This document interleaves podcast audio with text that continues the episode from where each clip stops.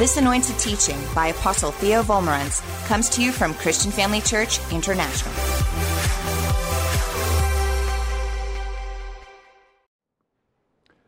Hi, family.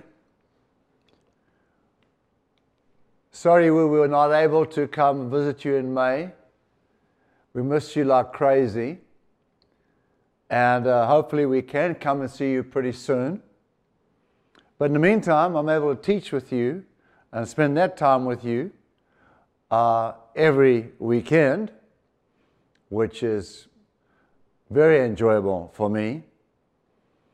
And so, coming from our home to your home, uh, I believe that you will enjoy this message very much. It'll open your eyes to what's going on.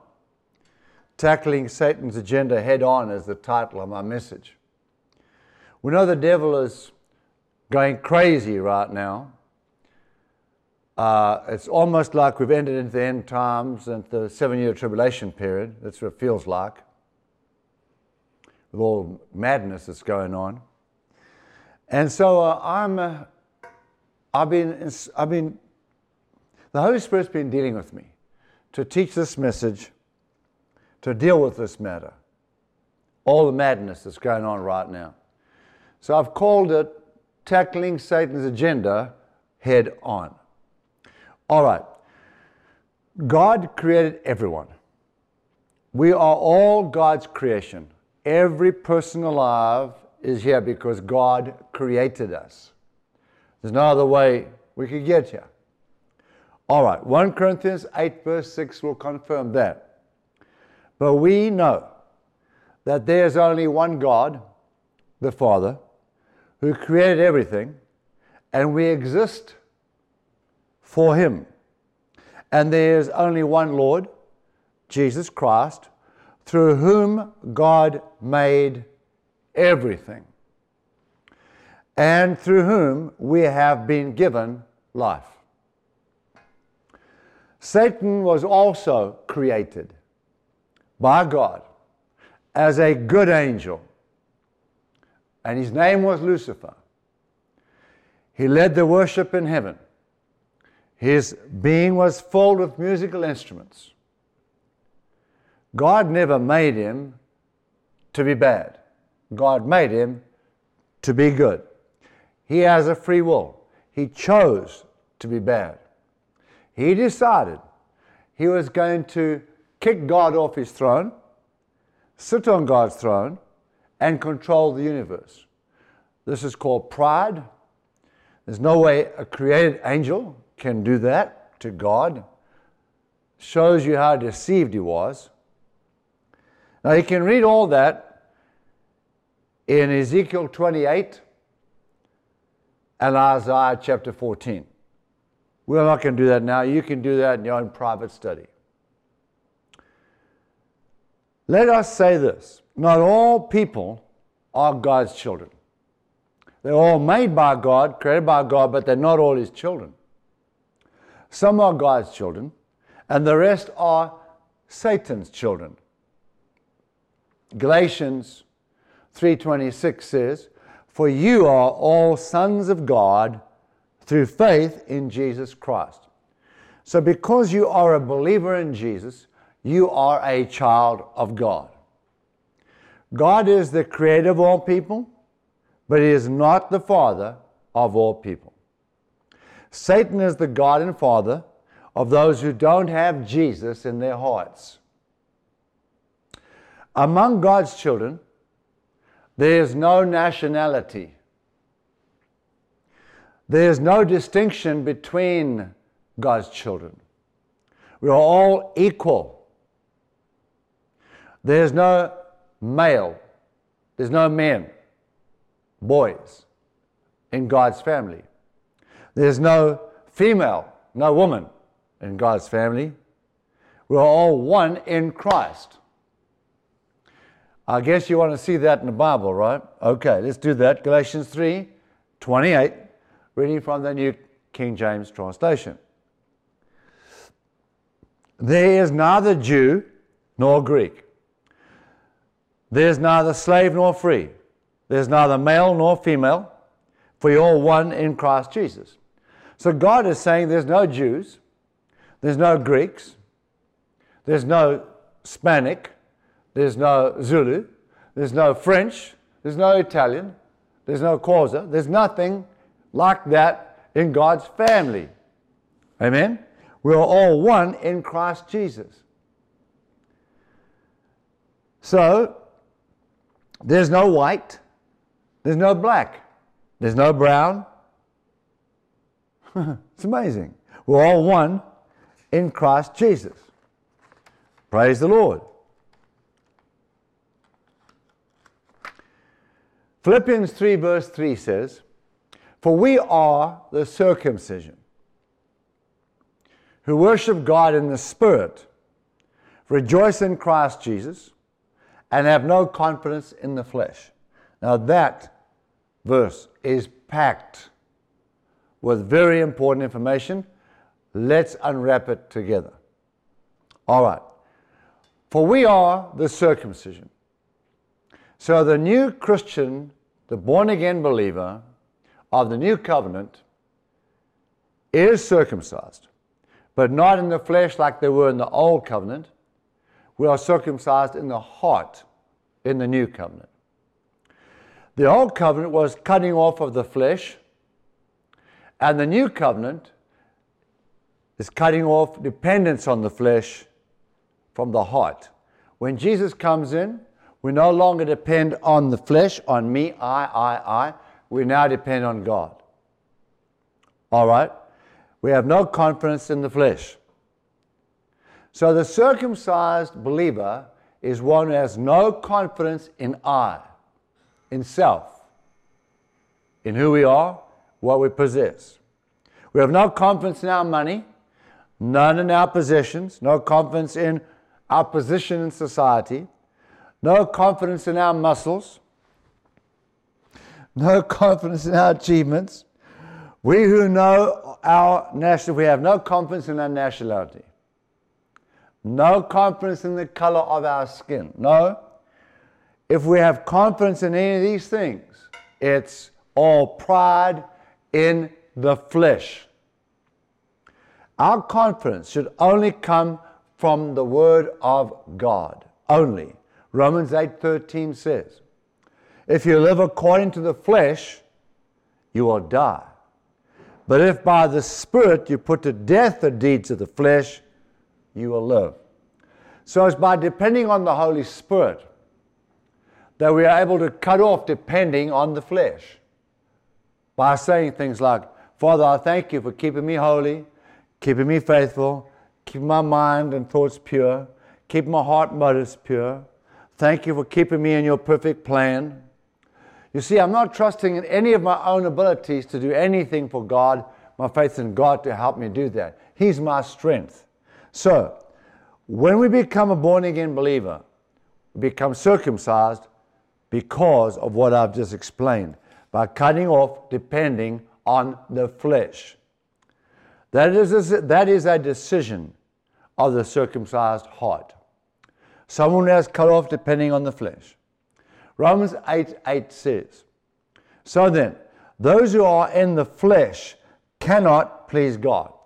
So those who are depending on the flesh, those who are depending on the color of their skin to get them somewhere, those who have pride in what they have in their nationality, those who have pride in their money in their bank, those who have pride in what they know and who they know, those who depend on all these things cannot please God.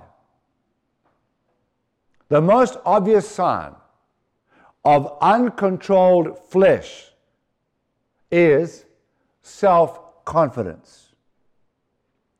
Self confidence is the character of the flesh. Self confidence is the spirit of Lucifer. It's the spirit of Satan. It was self confidence in Satan that made him think he could kick God off his throne and sit on it in the place of God. We need faith confidence from the Word of God Our confidence comes from Christ alone because He is our strength. He is our life. He is our ability. He is our wisdom. He is our healing. You got it? All those who have allowed the cross to do its work in their hearts understand how meaningless and how full of pride, depending on the flesh, is. I'll say it again. All those who have allowed the cross to do its work in their hearts understand how meaningless and full of pride, depending on the flesh, is. For example, imagine driving home from church, all right?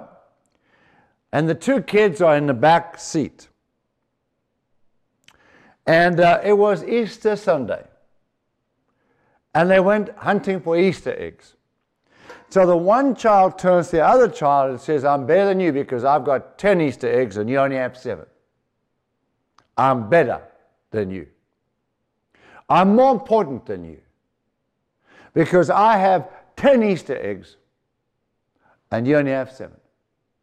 Now, how ridiculous is that? I mean, everything we've got was given to us by God. The Bible said so. Jesus said, Without me, you can do nothing. Nothing. And now we want to boast and brag about our 10 Easter eggs. That's pride, foolish pride. It's the spirit of Lucifer. I believe we should have the attitude Paul had. And this is what Paul said. Galatians 2:20. I have been crucified with Christ. It is no longer I who live, but Christ lives in me. It's no longer I who live, Paul said. I'm on the cross. I'm crucified. Look at me. I am dead. But Christ is alive in me. Christ is living his life through me. That's what Paul said. We should have that same attitude. That's a heart that is circumcised. Not depending on I. I is crucified. He understands it's worth nothing. I is worth nothing. The best thing you can do for I is put it on the cross. And all its possessions and all that it has. Put it all on the cross. Let Christ live his life through us. Galatians 2:20. All right. Now we are God's children. What qualifies them to be God's children? What qualifies me to be a child of God? John 3:36. Whoever believes in the Son has eternal life. Say that. I believe in Jesus. Therefore I have eternal life. That's life as God has it. But whoever rejects the Son whoever rejects Jesus will not see life, but the wrath or God's wrath remains on them. Wow. Those who have Jesus in their hearts are God's children, and those who reject Christ, who do not have Jesus in their hearts, God's wrath and judgment abides on them. Imagine they are one breath away from God's wrath. If they die, they have a serious problem. All right. So, how do Satan's children behave? Jesus said this to the religious leaders in his day. To the religious leaders in his day. John 8 44. You are of your father, the devil, and the desires of your father you want to do. He was a murderer from the beginning. So Jesus is telling the religious leaders of the day, you behave just like your father, and your father is Satan, not God. And your father, the devil, was a murderer, and you are murderers in your heart. You want to murder as well because your father is a murderer. That didn't come from Dale Carnegie. I don't think Jesus t- took a Dale Carnegie course on how to win friends and influence people. Nevertheless, he spoke the truth, right? Now, watch this 1 John 5 19. We know that we are children of God and that the world around us, the unsaved, is under the power and control of the evil one. So we can see that the unsaved are under control of Satan according to 1 John 5 19. Every unsaved person is under control of demons. They think like demons, they behave like demons. That's what 1 John 5 19 said. I didn't say it. Ephesians 2 1. Once you were dead, that's talking about you and me. Once you were dead, doomed forever because of your many sins. You used to live just like the rest of the world, full of sin, obeying Satan. So before we were born again, we used to obey Satan according to Ephesians 2, verse 2. The mighty prince of the power of the air. He is the spirit at work in the hearts of those who refuse to obey God. So Satan is at work in the very hearts of the unsaved. 2 Corinthians 4 4. Satan, the God of this evil world, has blinded the minds of those who don't believe. Say that. The unsaved are blinded by demons. All right, John 14, verse 30. I will, Jesus said, I'll no longer talk much with you, for the ruler of this world is coming, and he has nothing in me. So Jesus said Satan is the ruler of the unsaved folks, right here in John 14, 30. So Satan, demons, and Satan's children are all murderers. What does God say about that? Now, they might not have committed a murder, but God says that's in their hearts, and when murders happen, it's the unsaved heart that does that. I just read the Bible. That's all I did. Numbers 35, verse 33. So you should not pollute the land where you are. For blood defiles the land, and no atonement can be made for the land. So God says there's no way you can fix the problem when blood is spilt, innocent blood is spilt on the land. No way you can fix the problem. For the blood that is shed on it, you cannot make atonement for it, except by the blood of him who shed it.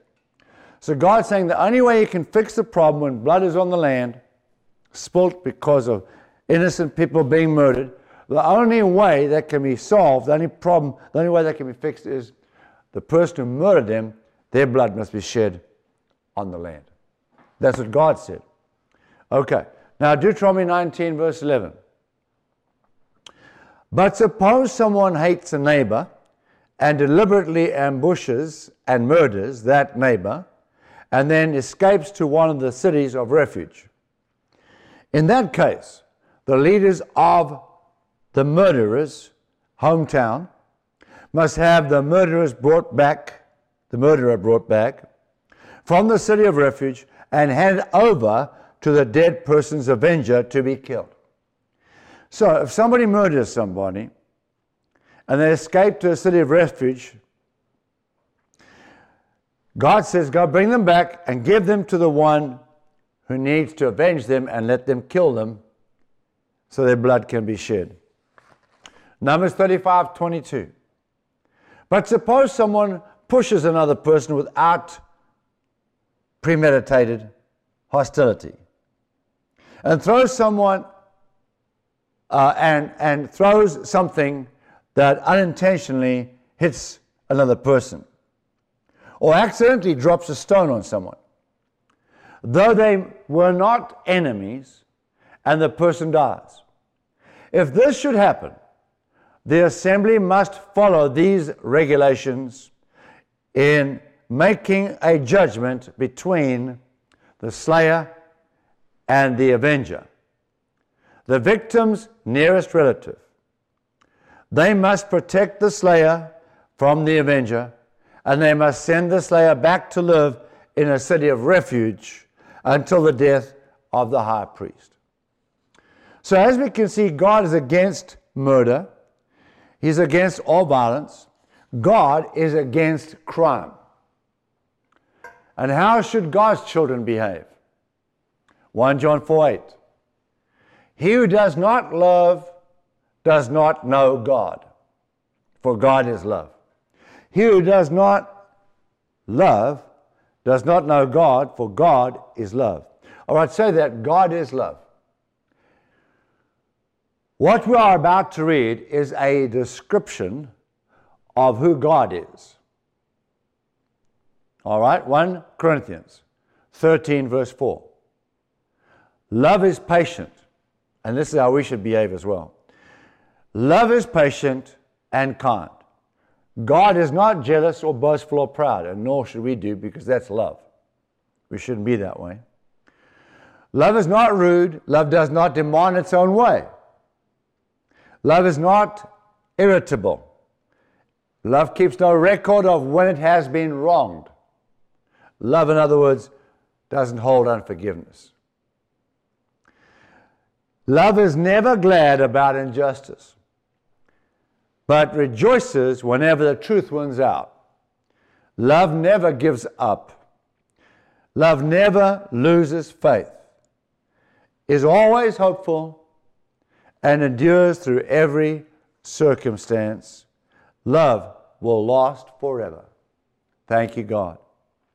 Now, Matthew 5:44, Jesus said, "But I say to you, love your enemies. Bless those who curse you. Do good to those who hate you. And pray for those who spitefully use you and persecute you." Wow. So God says we've got to love our enemies and do good to those who hate us. You know, if you will do that, you'll walk in peace and you won't have any bitterness, resentment, or unforgiveness in your heart. I've, one time I had a real problem of forgiving somebody. I don't have time to talk about it now. But after forgiving them, they'd do something else and do something else, and I'd keep forgiving. And eventually I said, God, you've got to help me because I can't keep forgiving them. I just, it's a real problem now. And the Lord gave me that verse and said, Do good to them. So Pastor Bev and I decided we're going to send them money every month. And the moment we sent the first lot of money, we were free. It was like water on a duck's back. I could not have unforgiveness toward that person. It was impossible. The moment I started blessing them, I was just set free. All right. 1 John 2 6.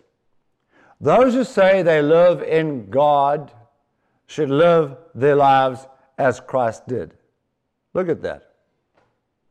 Those who say they live in God, those who say they believe in Christ, should live their lives as Christ did. 1 John 3 8. But when people keep on sinning, it shows they belong to the devil. Who has been sinning since the beginning. But the God, but the Son of God came to destroy the works of the devil. Those who have been born into God's family do not sin because God's life is in them. So they can't keep on sinning because they have been born of God. This is saying that a person who is a believer in Jesus and has God in him can't continue sinning and sinning and sinning. We might make mistakes, we all will do that, but that's not what this is talking about. This is talking about living a lifestyle of sin. No, we can't do that. It's not, I just, when I make a mistake, I feel bad about it. I'm sure you do as well. If we love our Christian brothers, verse 14, and sisters, it proves that we have passed from death into eternal life. If you love, it's evidence that you have eternal life in you. You can't love without it. But a person who has no love is still in death. A person who has no love in them is not born again. So I can't see people who have got Christ in them living like the devil's kids do and murder people. If somebody murders somebody, I can't believe that Christ lives in that person. I just can't believe it.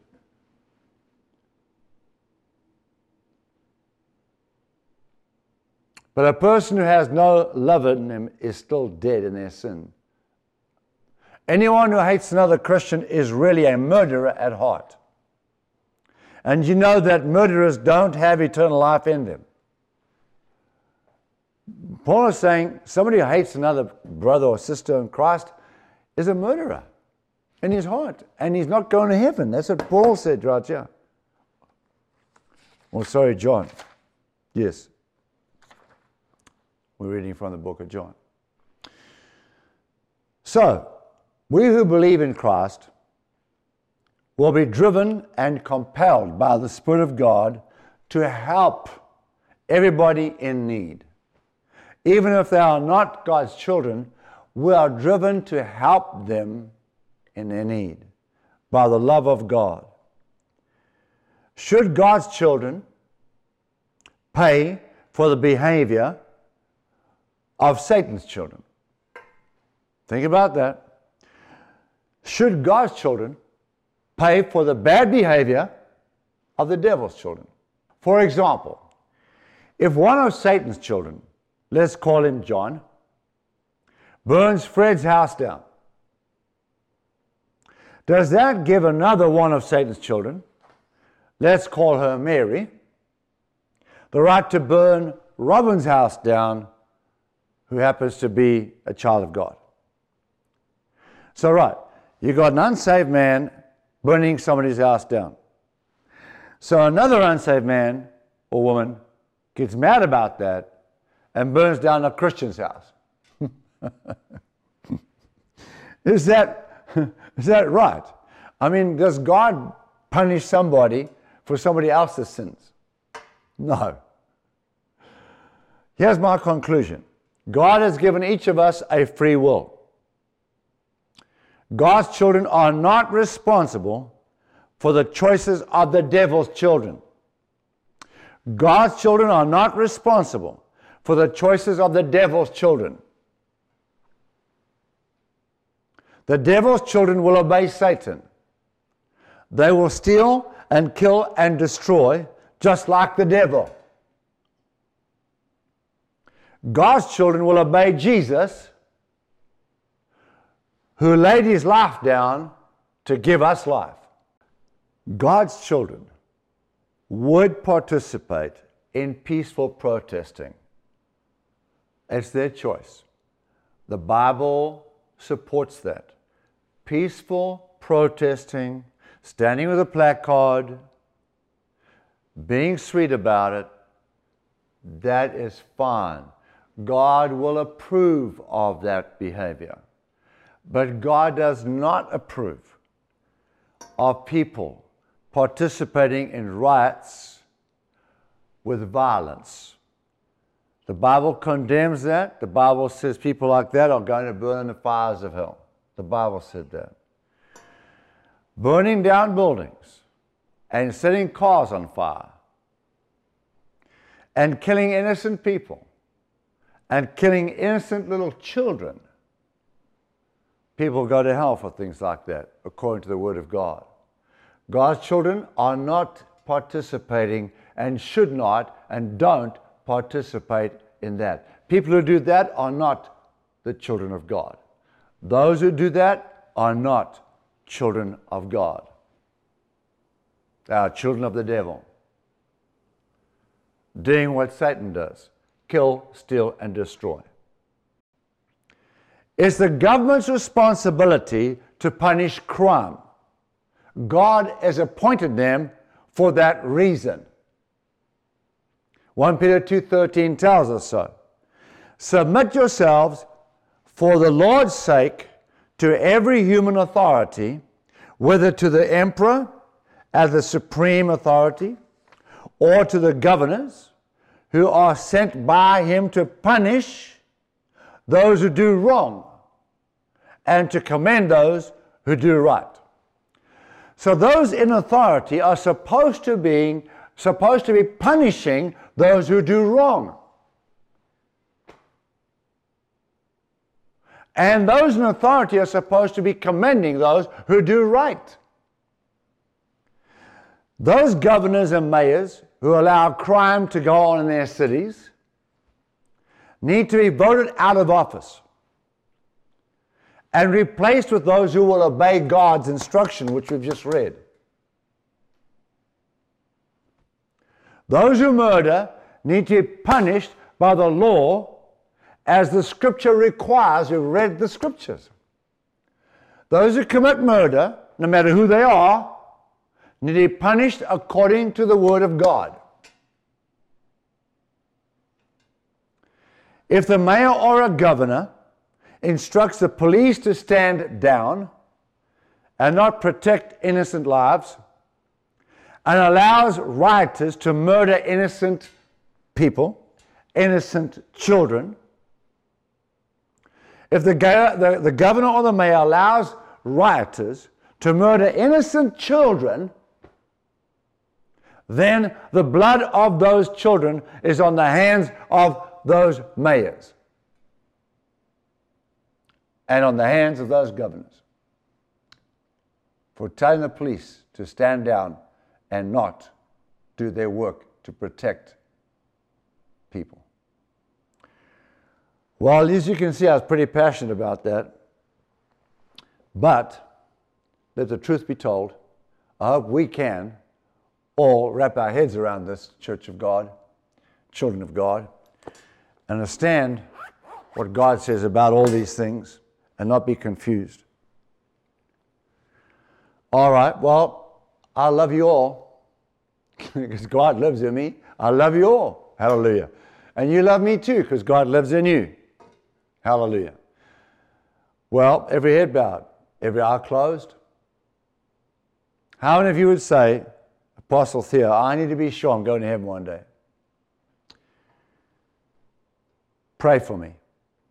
Well, if you want to be sure you're going to heaven one day, say this little prayer with me, wherever you may be. With your head bowed and your eyes closed. Dear God, thank you for sending Jesus to die on a cross, punished for my sins, so I can be forgiven. Thank you, Jesus. Come into my heart, Lord Jesus. Save my life. And please forgive me for all of my sins. I declare Jesus is the Lord of my life. And from this day, I will live for you, Jesus, with all my heart till I see you face to face. Thank you, Jesus, for accepting me as your child. Praise God, I am saved. I'm bound for heaven. Amen and amen. All right, family, we are going to continue praying for you every day, Pastor Bev and I. We sincerely love you, miss you like crazy. And uh, we are praying every day that you will prosper and be in health, and God's guiding you and protecting you from all danger, harm, and deception. And uh, until we see you soon, God bless you. Thank you for joining us during this episode of Living Life with Dr. Theo and Bev Wolmarans. We hope that through this inspired teaching, you had an encounter with God. If you enjoy the teaching ministry of Apostle Theo and Dr. Bev Wolmarans and would like to enjoy more resources, we hope you will visit our website at www.christianfamilychurch.co.za or for our American listeners, www.christianfamilychurchsa.com.